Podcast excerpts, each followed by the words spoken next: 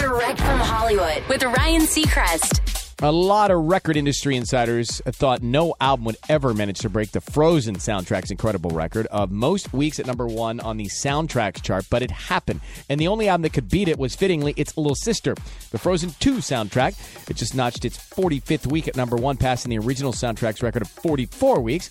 Since its debut last November, Frozen 2 has never fallen any lower than the two spot on the soundtrack chart. But Frozen and Frozen 2 were also both soundtrack albums that spent time at number one on the Billboard 200 as the biggest album overall. That's direct from Hollywood.